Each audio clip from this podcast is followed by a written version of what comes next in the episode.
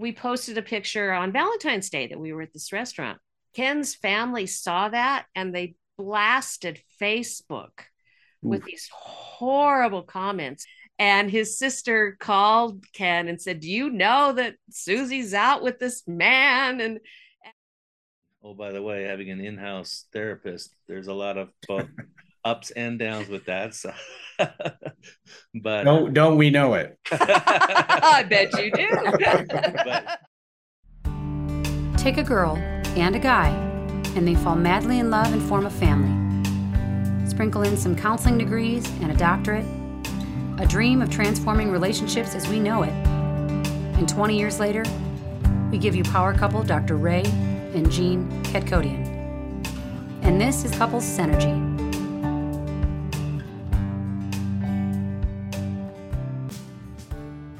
And welcome back to another episode of Couple Synergy with Dr. Ray and Jean. Hi, I'm Dr. Ray. And I'm Jean. And this is our podcast about love, marriage, and relationships. Please check us out online at couplesynergy.com or on Facebook and Instagram at Couple Synergy. And please subscribe to our podcast and please leave us a review or send us any suggestions on topics you'd like to hear more about. And now on to Couple Synergy, an in depth look at love, marriage, and relationships, where we bring you our experience helping thousands of couples transform their relationships for over 20 years. You know, everyone says you should work on your relationship, but nobody teaches us how. So we've created this podcast to teach people what they can do, create the relationship they've always dreamed of. with the partner they fell in love with. On today's episode, we welcome guests Wayne and Susan. Welcome to our podcast, guys. Thank you so much for joining us today. thank you. We're glad to be here. it's an honor. We're looking forward to this. Yeah, and you guys have a great story, and we definitely want to get into that. So let's first start with how old are you and how long have you been together and what do you guys do for a living? I am 65 and I just retired in April. So I've been loving life. The- The Congrats. retirement world has been very exciting. I've never been busier. So it's been awesome. Been very happy. And I'm 67 and I am still working full time and I help people become freed from stuck. And I do that through counseling and coaching, writing, teaching, speaking. Awesome. And you do have a book too. I do. Freed from Stuck. Is that correct? That is correct. Fantastic. We're definitely going to get into, you know, your book and and everything in it. Um, And how long have you guys been Yeah. together? We've been together since September of 2011. So about oh, coming up on 11 years now. Okay. And can you tell us a story of how you met? We actually met on a dating website. And our story actually begins with my husband, who had been, whom I was married to for uh, 25 years. In 2008, he had been diagnosed with a rare genetic disease called CADASIL, which is a progressive dementia. And obviously that turned our world upside down. He could no longer work, he couldn't drive. I became responsible for our household and for his care. And when he was diagnosed, he anticipated the journey ahead. And he said, I want you to be able to continue to move forward in your life and not be held back by this disease process. Hmm. And what I would really like is I would like for you to be able to find a partner before I pass, because I want to make sure you have someone who's really good. What did that And- feel like for you when he said that? I'm sorry. What did that feel like for you when he said that? At first, I was really uh, stunned. I was very surprised, uh, but he was very serious. And he understood it was going to be a long haul, and he understood that it was going to be a challenge for us. And uh, he was so devoted to me that he his concern was my well-being. So it was actually about, I think, two or three years later that I decided that I would move forward with his request. So I went on a dating website. I told my story uh, that I was the caregiver for my husband and that I was looking for companionship. Mm. And so I was on the website, and Wayne was also on uh, the website as well. And so that's how we connected. Yes. Um, my new journey in life began also in 2008, uh, coincidentally, the same year that Susie and Ken got their news regarding his medical condition. Um, I was married for 27 years, together for 30. And in 2008, my wife passed away of a heart attack at age 52. Ooh. So, wow. That was a tough one. And so I spent, you know, the next couple of years trying to recover from that. And then finally in 2011, I decided uh, my, my wife had told me actually just weeks before she passed that she wanted me to make sure and move forward with my life as she would want me to and not sit around and, and be grieving and sad all the time. So I finally decided in 2011 that I needed some companionship. And so I signed up for a, dating website. Uh, this was a website for um, seniors. And uh, so it was there that I saw Susie's profile and read through it and found it fascinating and I wasn't sure because she detailed exactly what was going on for her with her situation with Ken about looking for a companion and how it was Ken's desire that she move forward and find someone while he's still around so he could get to know them and so forth. So I wasn't really sure how I would be able to react to this, but I was curious enough that I wanted to give it a shot and see see how it would go. So we ended up connecting and getting together. And he kept coming back to my profile. And every time he would come back, I would be notified, but he would never leave a message. so finally, I contacted him and I said, Hey, you've been like coming to my profile all weekend long, but you haven't said anything. And so he responded that I had had this list of questions, uh, you know, kind of icebreaker kinds of questions. And he responded by answering all of those questions like it was this major document. I basically did a thesis. and so he he answered all the questions and then of course uh, one of the things that I had said was, and if you like Barry Manilow, you get extra points. and so what he did was he sent me a picture of his three Barry Manilow eight tracks to prove that he, in fact, had been a Barry Manilow fan. So, you yeah. know, he, he answered the questions and he had the Barry Manilow eight tracks. And well, what can I say? That's quite a fan. That's quite a fan. Yes. I got the I got the bonus credit for that. He and then, did. And then I in turn sent her a list of 10 questions that I wanted her to answer for me as well, which she also did a quite thorough job in answering that. So from that, that was a good start, and we decided that we should get together and see where this might lead. Mm-hmm. And what was that first date like? well, I I asked her, "Where would you like to go?" And so she gave me like three options, three different restaurants. And I said, okay, well, let's go to BJ's Brewery, which was not any of the three that she had given me. And it's like, okay. And uh, in looking back, my I have three sons, and they were like, "Dad, it's hard enough to get a woman to tell you what she wants, but then to not do what she wants, that's a big, big um, mistake." So they, said, "You're lucky you made it past that one." So, and in hindsight, I think they were probably correct. That should that was probably a big warning flag right there. So it was. I was like, hmm, note to self. you guys remember some of the questions that you wanted answered and why you wanted those questions answered?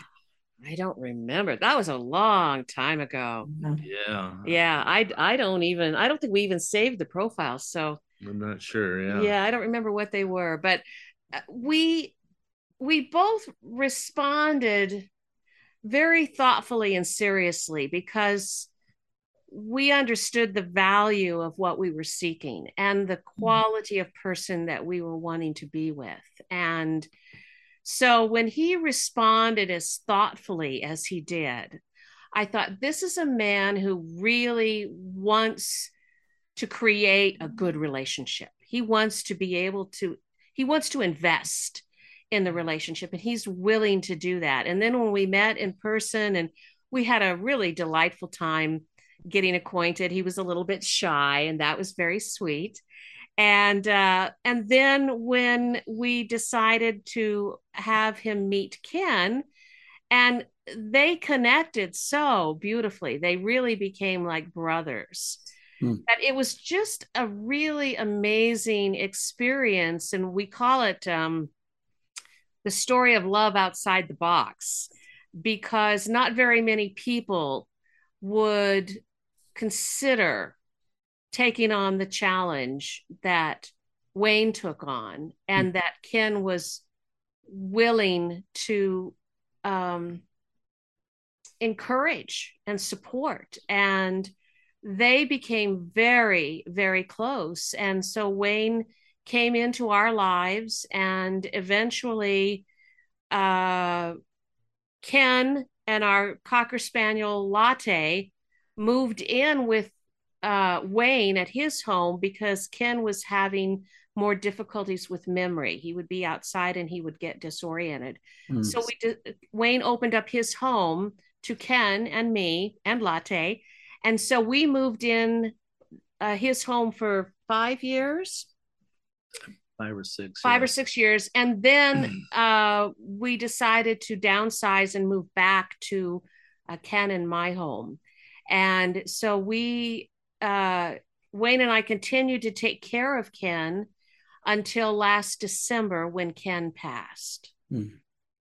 And uh, we were with him. He was able to be at home, and we were with him in that transition. It was very, very beautiful and very sacred. And he was ready to go. He had fallen in September when we were all uh, in uh, Arizona on vacation and uh, they had flown him back for rehab and then he was ready to come home and he got covid and a uti and he fell again and had hip surgery. Oh. and he um, his recovery was really limited. So he came home and when he came home he said i am i'm ready to go. And he had never said that. He always had such a strong will to live and always a love for life. And um, he was just really amazing that way. And so when he said that, we knew that he was preparing to transition. So uh, that was in December of last year.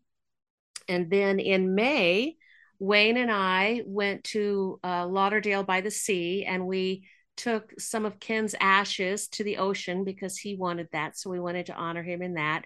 And then we got married. Wayne and I got married on the beach at uh, Lauderdale by the Sea, and it was really a wonderful, um, wonderful celebration.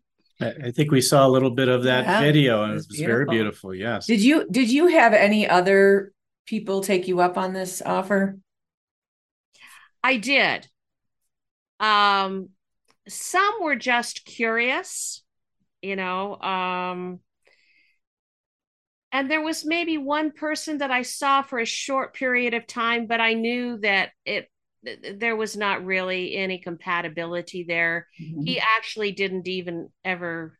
No, I take that back. He did meet Ken. He did meet Ken, but that was really more of an issue of just not having shared values with him. He was a good man, but um, our compatibility wasn't good. So uh, I think I had been on the on the website for about six months before I met Wayne, and I had met several men um, but I think only one that I actually had gone out with a couple of times. Mm-hmm.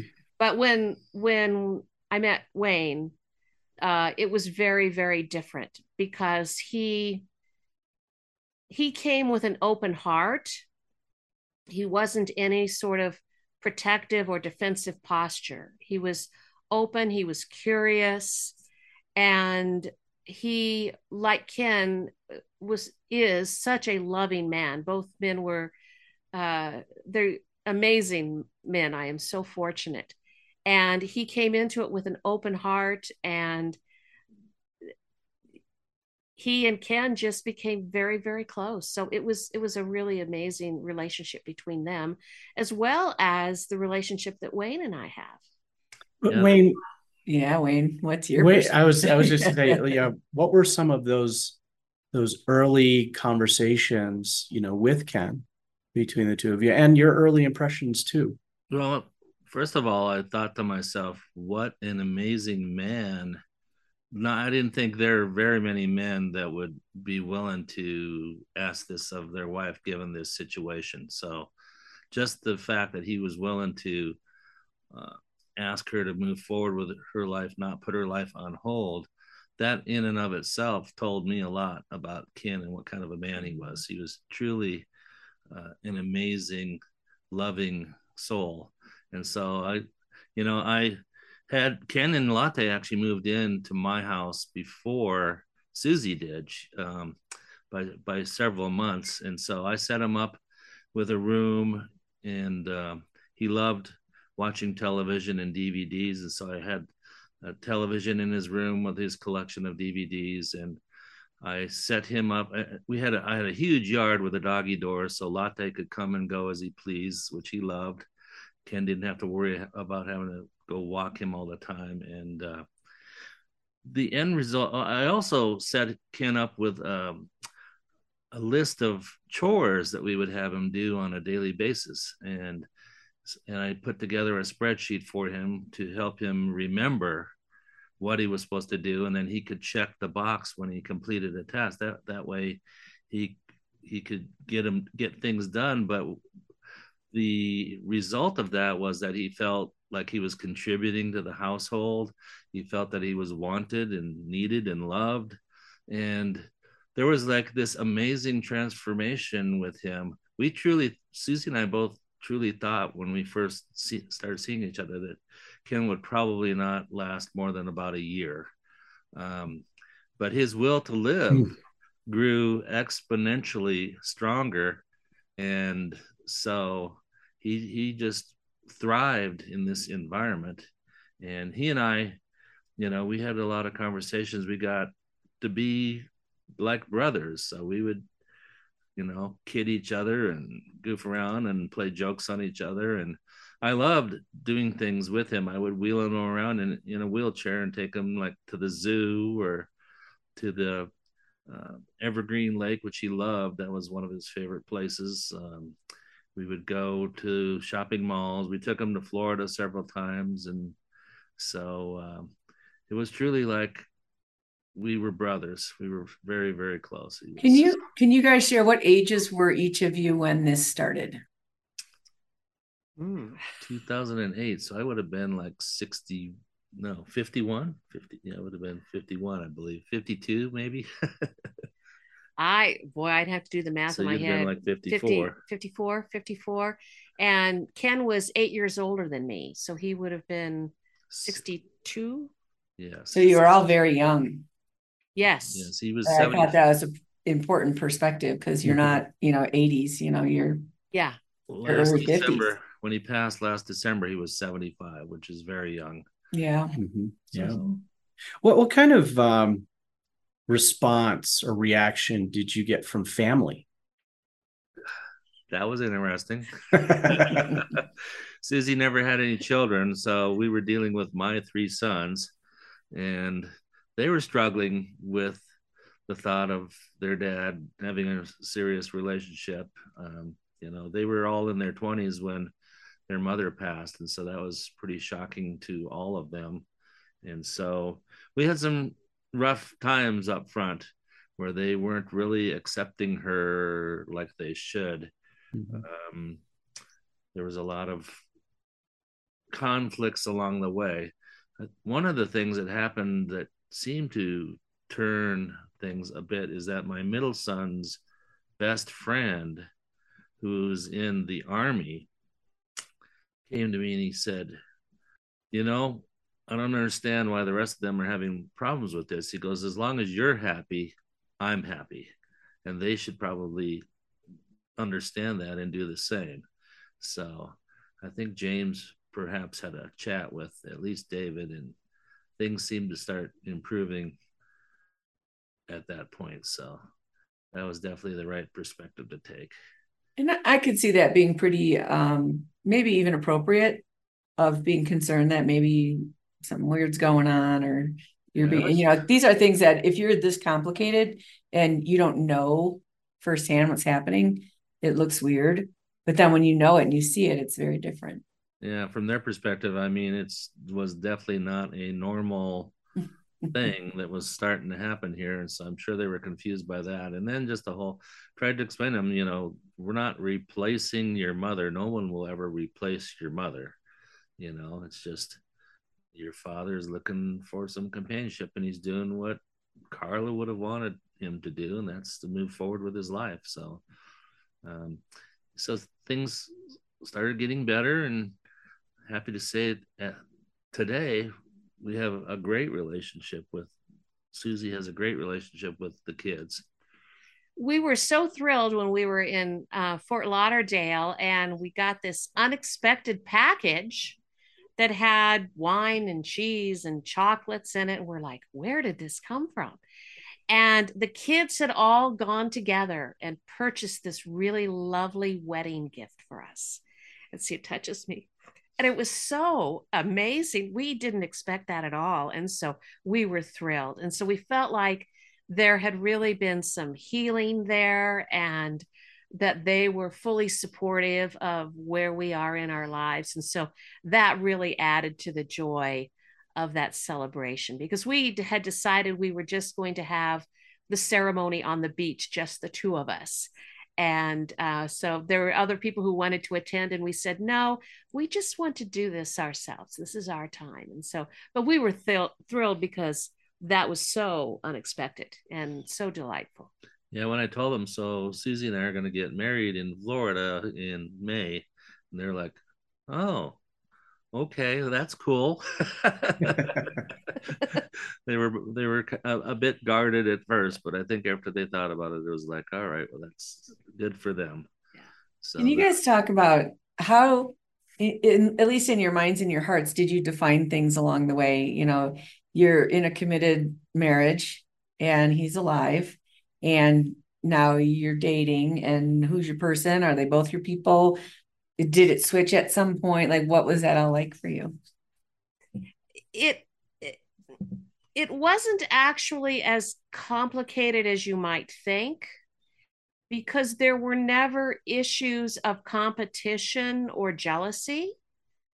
And ken really understood and wanted it to be a transition for example sexually that uh, that Wayne and I would be together, and he was also progressing to a point where it was becoming more difficult for him. So that was a challenge for me in terms of navigating that but again the the emotional journey of that and the relational journey of that was really very positive and um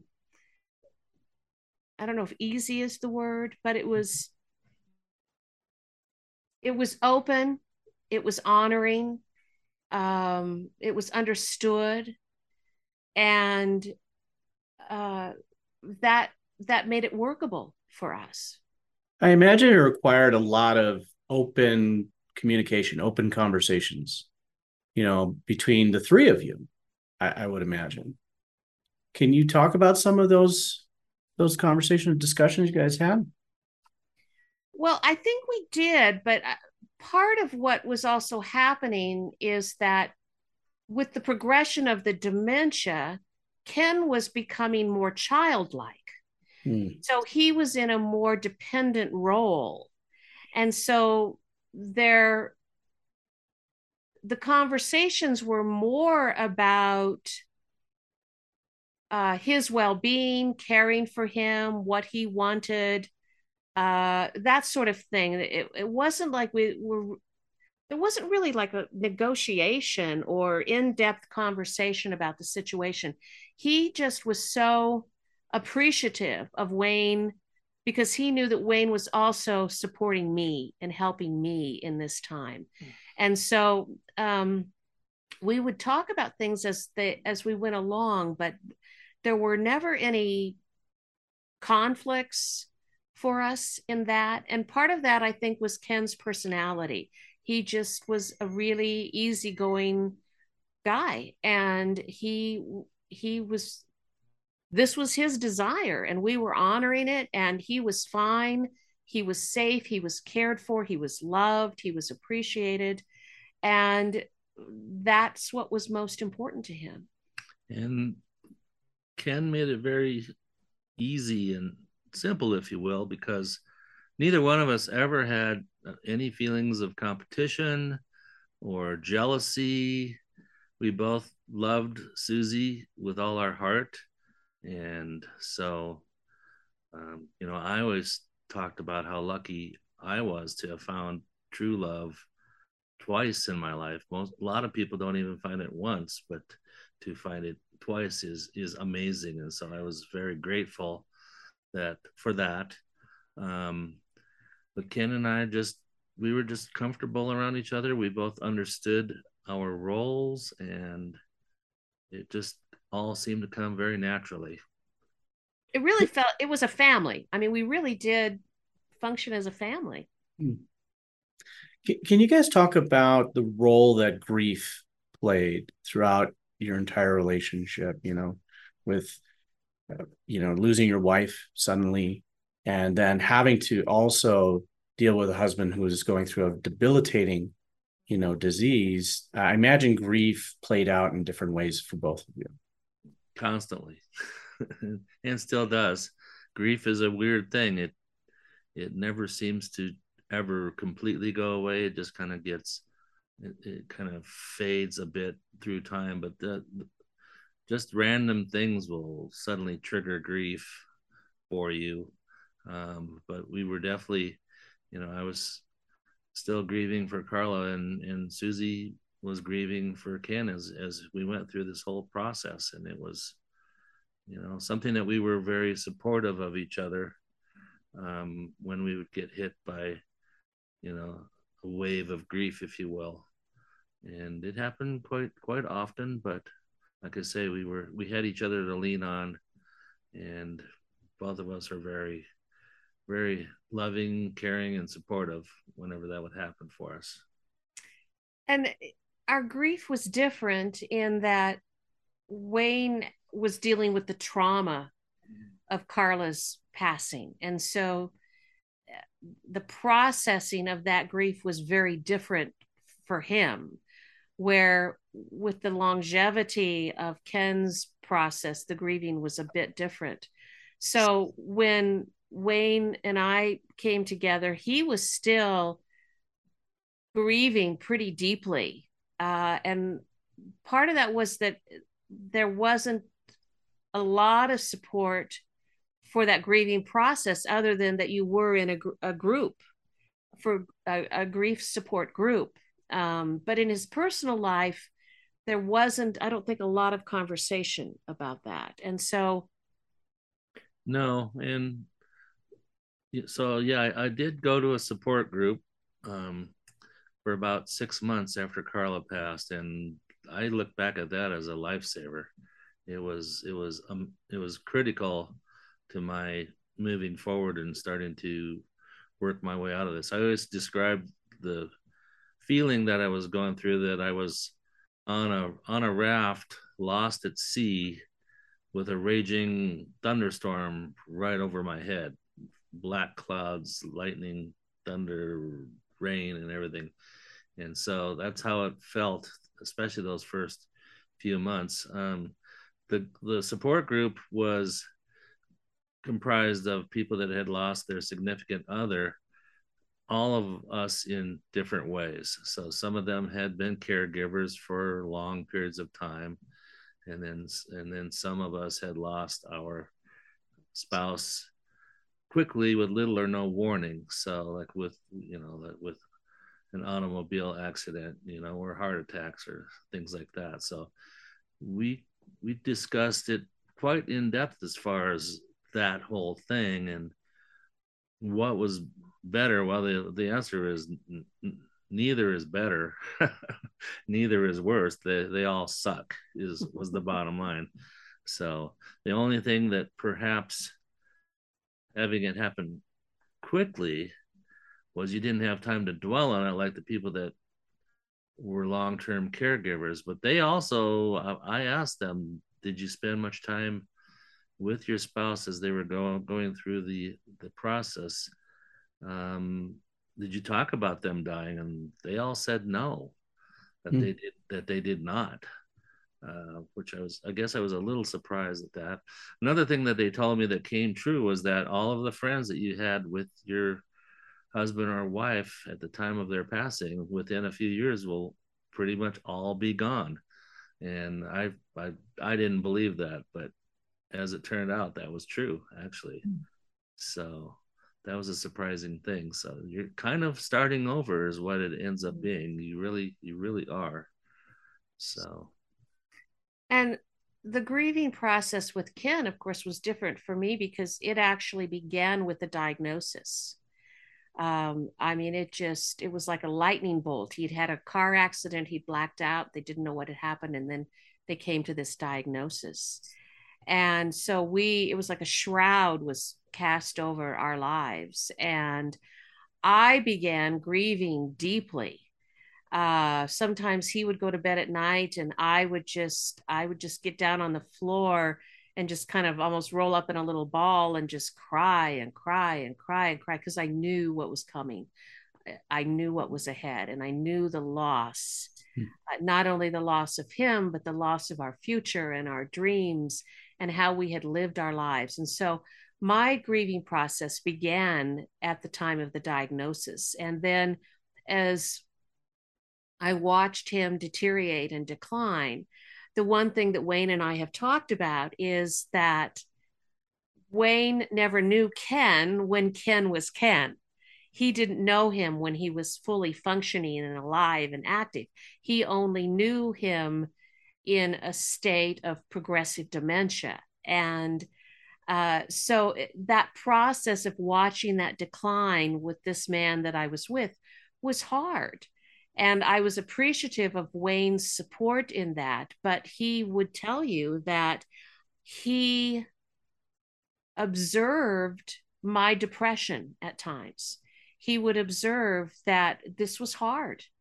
This was really difficult to be living in this experience of watching Ken's decline.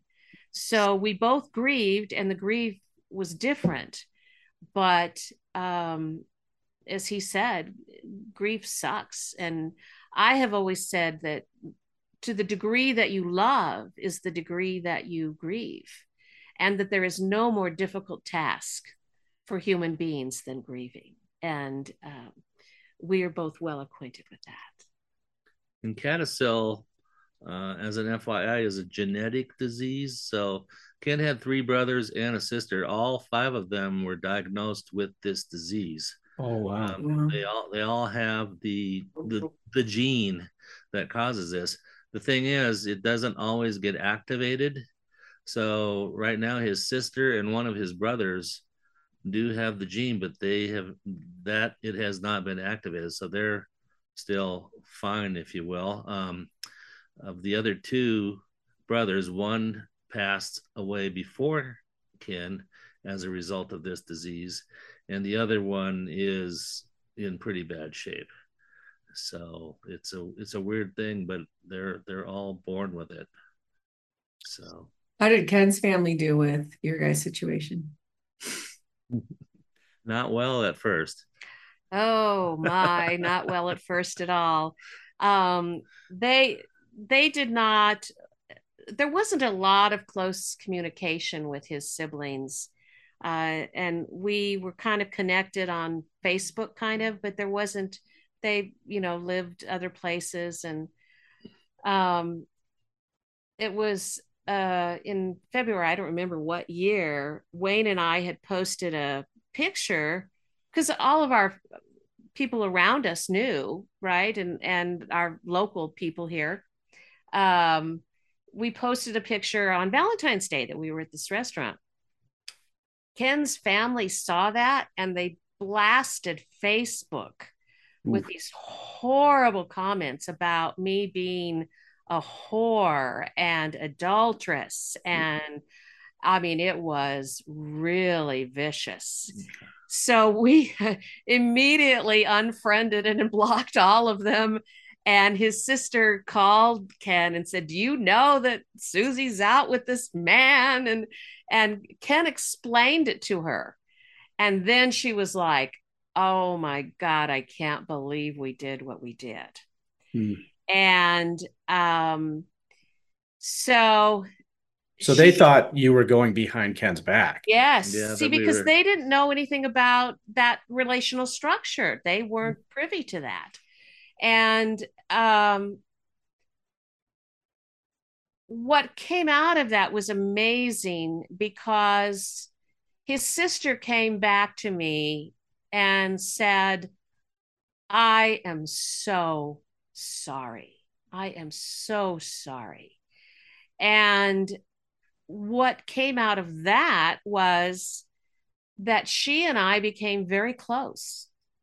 And the rest of the family didn't directly apologize, but she was kind of the matriarch of the family system and she communicated to everybody about this. And it was amazing because we were actually in uh, Arizona and we had visited with his sister and another brother there.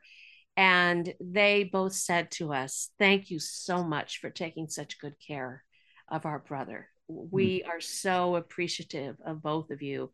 And it was actually his sister that flew back with him from Arizona uh, to make sure he would make it safe back to Denver. And so we we became very very close, and um, yeah, it turned out okay. But boy, that that uh, tailspin that was that was pretty hard.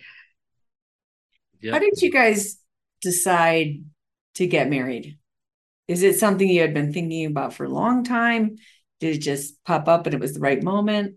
it just kind of evolved out of nowhere really we we- we, had the trip to florida already scheduled and planned and i don't even remember which one of us just casually mentioned in passing that maybe we should because we loved lauderdale by the sea. That's like our favorite place to go in the fort lauderdale area.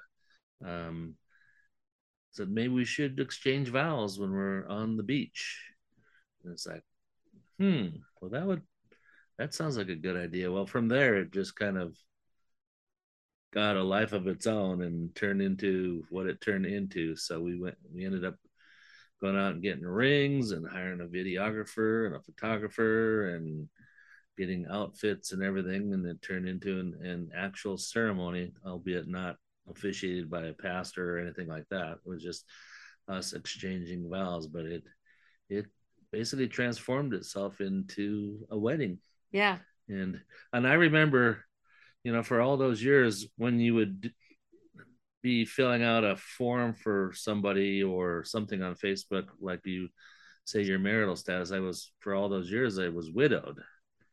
And i remember after this the first time that i got to check the box saying that i was married again it was such an awesome feeling. It just brought a smile to my face. Made me feel feel really good. So. And it it was the thing that we knew that Ken would want. Um, when Ken and I met, I had told him originally, now you just need to know I'm single, I'm a professional woman, I don't have any desire to be married. We'll have a committed relationship, but we're not going to do the wedding stuff. I'm, you know. And finally, I came to a point after I think five years that I said, you know, this is really important to Ken. So I'm gonna I'm gonna get married. And so uh, we went out to dinner. I said, Hey, let's go out to dinner tonight. And he's like, Oh, okay. And we're at the restaurant. And I pulled out a piece of paper. And do you remember the game Hangman where you, you know, you fill in the blanks? So I put the blanks down and I said, okay, let's play some hangman. And he looked at me like, that's really weird. And he, but you know, he's he was a good sport. Like, okay, he's always up for a great, you know, fun thing. And so he starts filling it out, you know, and it says will will you will will will you will you marry me? And he goes will you marry me? And i looked at him and i said will you marry me? And his eyes got so big. I mean he looked like he just you know he was shocked. He was totally shocked.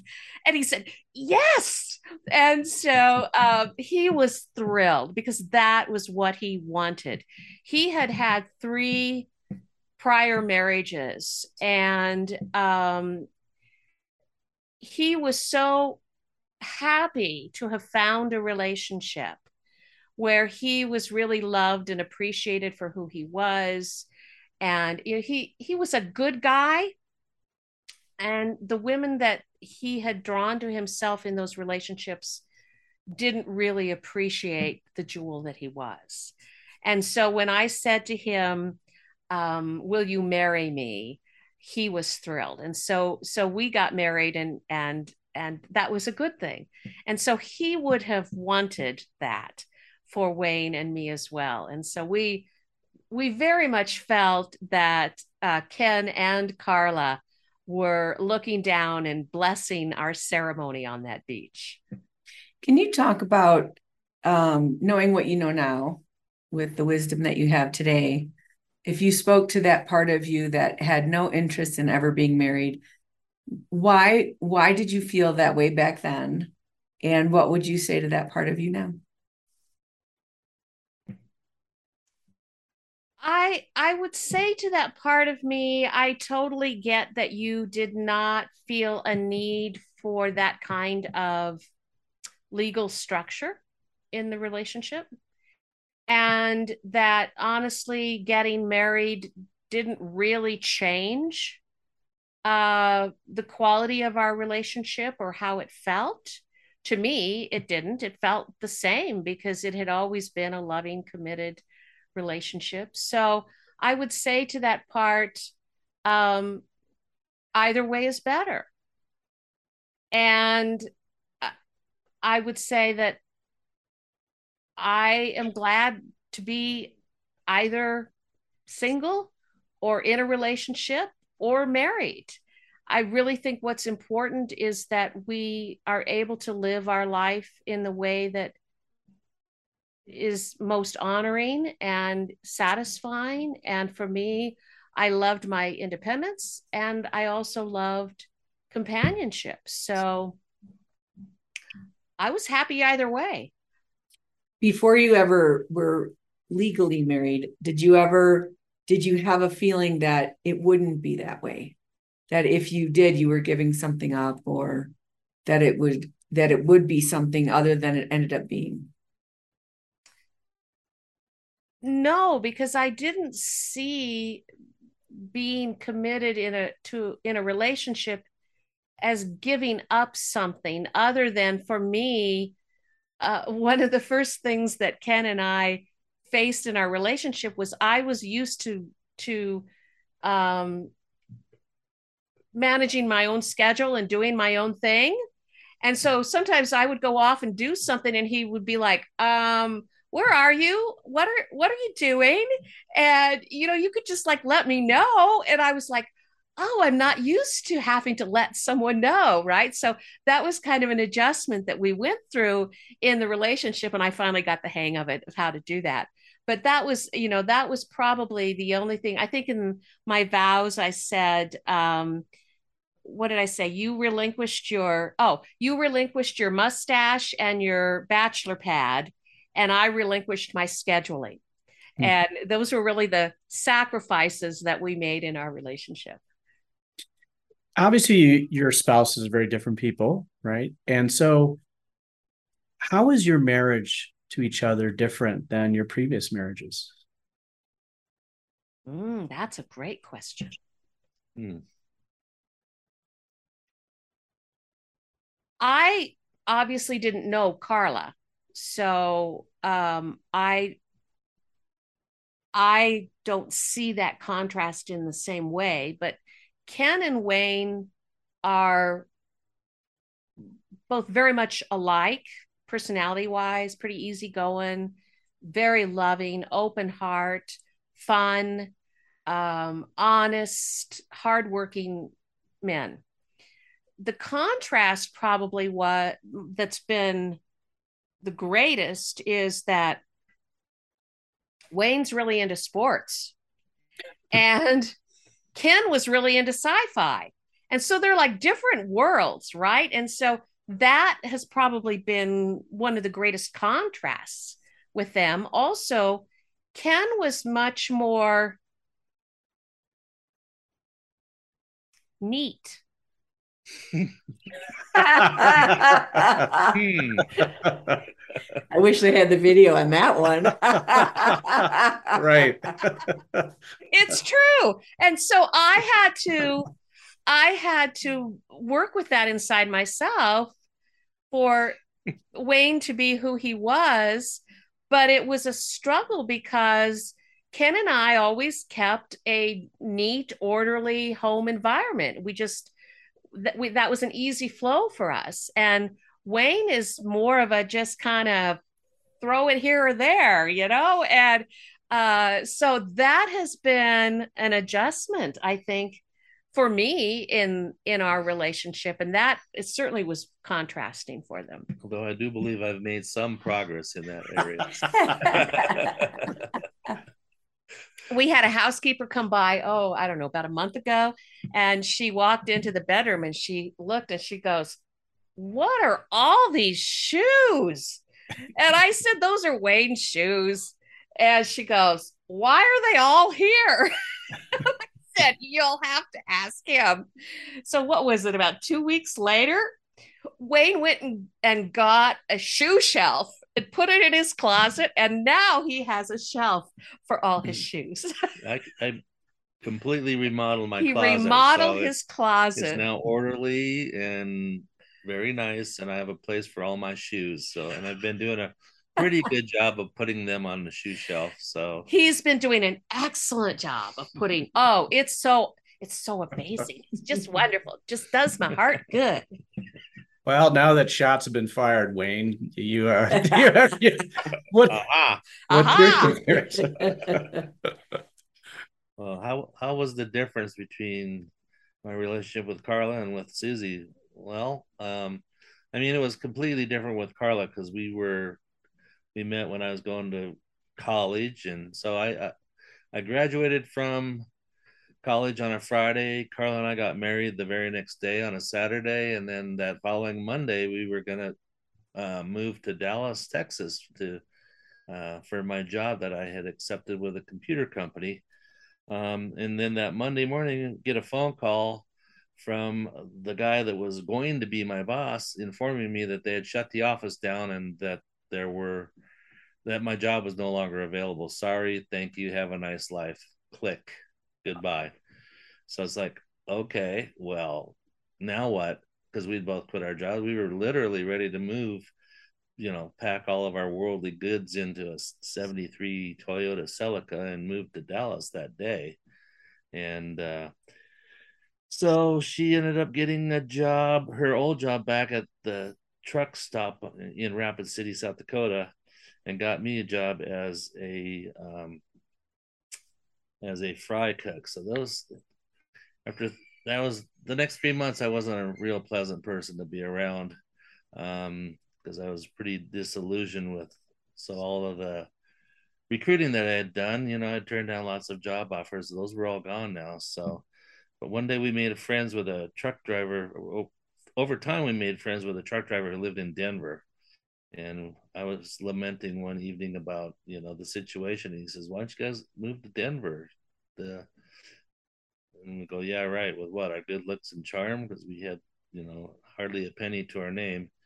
And uh, he goes, "I got a place in Denver, and I'm only there like two days a month, so you're welcome to stay there as long as you need to to get on my uh, get on your feet." So, so we took him up on the offer and moved to Denver. So, you know, it was then early in our marriage, Carla was diagnosed with uh, cervical cancer. So we were told that we needed to, we were going to have children. We needed to have them as quickly as we could because if this ever came back, she would need to have a full hysterectomy. Um, so, so hence we had three boys early in our marriage, and being a computer, I, I did end up getting a job with NCR, who was the company that had I was going to move to and work in Dallas. They were the ones that I ended up working for in Denver, and so um, being a computer guy, I, I traveled a lot. So she was the mother of my three children, and and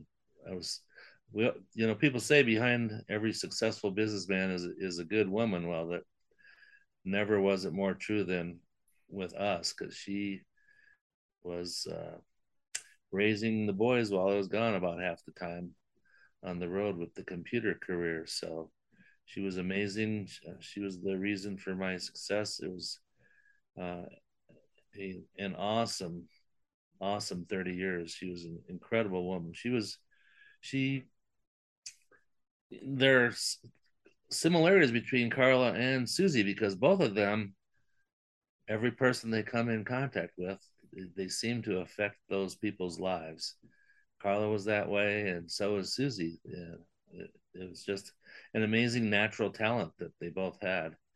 I would I, I would watch this of both of them in amazement because, you know, it's just something that comes naturally that she like people are attracted to both of them and seek advice uh, which is not solicited it's it's and uh, they both have a way of offering simple yet profound positive advice. They were both the same the same way. It was pretty pretty amazing. So and how would you see us as contrasting? As contrasting? Boy. Well carla one was a mother of your children. Right. So there's a big difference there because you were never a mother. So unless you have children, I don't know that you can truly ever fully understand the challenges that you go through raising kids. Mm-hmm. It's it's a very very tough job. Um, so that was probably the biggest difference is that she was a mother and and you were not. So. And she also had shared interest in sports in a way that I don't share with you. Yeah, and the same way. and camping. Our thing. Yes. Our yeah. Thing, our thing was, you know, we did we we went to and and watched a lot of sports stuff together. Camping, we would do a lot of camping. Susie's idea of roughing it camping is uh spending some time at the Hilton in Vail. yeah, that's a huge, huge contrast right there. I still love the outdoor stuff and I try to like I just got back two weeks ago from um, a week backpacking trip in western Wyoming in the southern Tetons, which uh, in the Wind River Wilderness area, which I've been back there backpacking probably at least 25 times over the years. As a matter of fact, the lake that we generally go to, we built a memorial back in the woods, deep in the woods, far, far away, somewhere where nobody would ever find uh, a memorial to Carla. Um, and so part of the reason we go back to this area is to have a little ceremony, a tribute, if you will, to Carla. So it's a very special, sacred place, and it's it's pretty amazing. So that's, that's wonderful. Actually, Gene and I are uh, avid backpackers ourselves, and and hikers. And it's why we moved to Colorado because we mm-hmm. love hiking the mountains out here and did our first 14er last week. Congratulations. Yeah, last Thursday. Last Thursday. Yeah. It was in celebration of my uh, birthday. Which one did you do? We did Handies. Uh, Handies Peak. Okay. Well, I'll tell you, backpacking in Colorado versus backpacking in Wyoming is like night and day. Uh, Wyoming is not nearly as brutal as most of the yeah Colorado's brutal. It's pretty brutal. yeah, we did a 20 day hike on the John Muir Trail in 2016, and hiking here in Colorado is so much so much more difficult. Yeah, it's yeah. harder to harder to find lakes. Uh, back in the Tetons, there's so many lakes. The fishing is amazing. Mm-hmm. So, we'll have to we'll have to plan. Yeah, we'll there. have to plan a trip. That would be great. So, Susie, how did you get into the work that you do? Uh, I was actually in graduate school completing my master's in education, and um, I was attending a seminary, and I we used to have chapel services, and I was sitting in chapel one day, and the speaker was saying, uh, "With Jesus, you're never alone." And I remember thinking, so with Jesus, uh, I'm never alone. Why the hell do I feel so alone? And I got up and walked out of the chapel and I went outside and outside of the chapel was the uh, one of the counseling professors. And I said to him, I need to talk to you. And it was from that conversation with him that I decided to go into my own therapy. I was so intrigued by the process and was so amazed uh, at, with the experience that I decided that I would stay and get an additional master's in counseling. So I made a shift then from education over to counseling. And that's really how I got into that field. And it has just been really incredibly satisfying for me. Tell us about the book. The book is called Freed from Stuck and I never expected to write a book, but it was a colleague who had started a publishing company that said, I bet you have a book in you. If you give me an hour and a half, I'll find that book in you. And I said, okay, I'll give you an hour and a half. And he did. What came out of that conversation was that I realized that in all of the aspects of my work, whether it was as a psychotherapist or a coach or a hypnotist or a, a, a speaker, that in all of those arenas, what I was doing was helping people become freed from stuck. So we began to put this together and identify the elements that are necessary to truly be freed from stuck and to um, to build on that, to stay free from stuck and to continue to expand life and um, put it together. And it just it came out with this amazing acronym of F R E E D that talks about the five elements. Oh, wonderful. That's pretty cool. Yeah. Um, so we're going to put this in the show notes, but where can someone get a copy of your book and where can they find out more about you?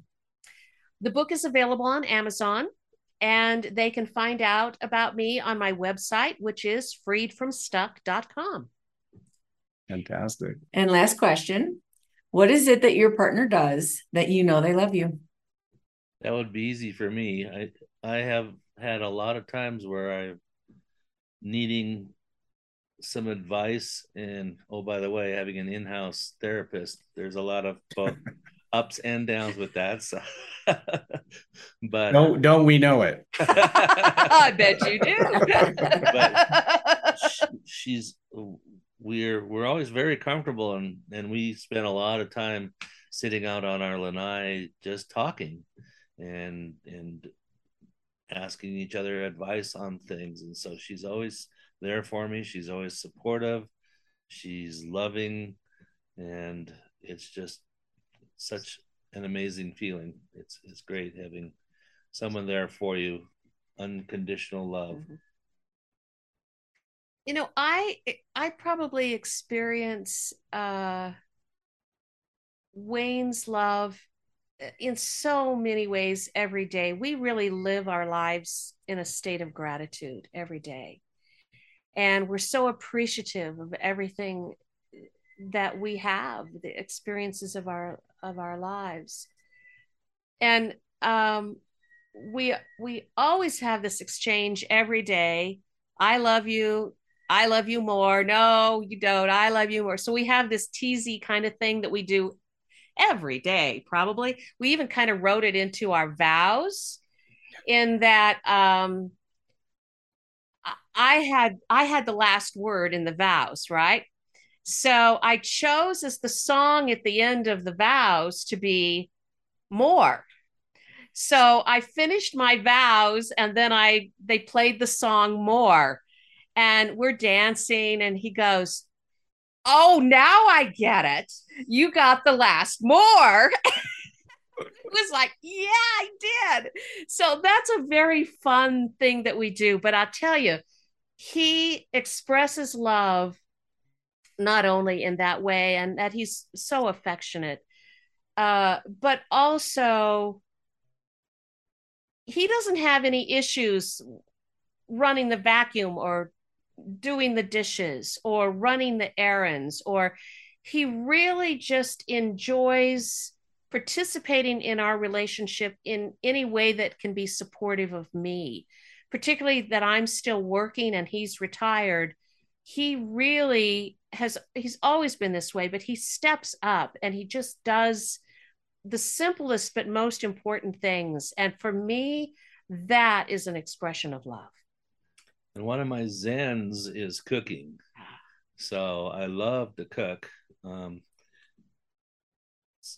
i'll pour a glass of wine put on some jazz or whatever and and cook. So i i cook pretty close to all the meals all the meals. for our for our family. And so i remember reading something where they asked uh, someone what's the most important thing that you have in your kitchen and her answer was a chef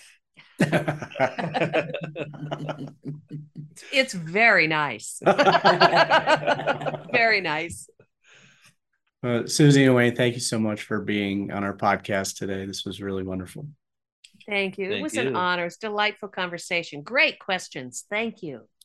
People have been sharing their stories since the beginning of time. And we hope that by you guys sharing your story, it's enriched your lives and lives of our listeners. And we do believe that, like her Freed from Stuck, there's another book out here. Um, so stay tuned. It might Yeah. happen one of these days. Well, we want to thank all of you for joining us today on Couple Synergy. Our passion is in helping couples and people have happy and healthy relationships. And this podcast gives us a fun way of bringing our knowledge and expertise to you, our listeners.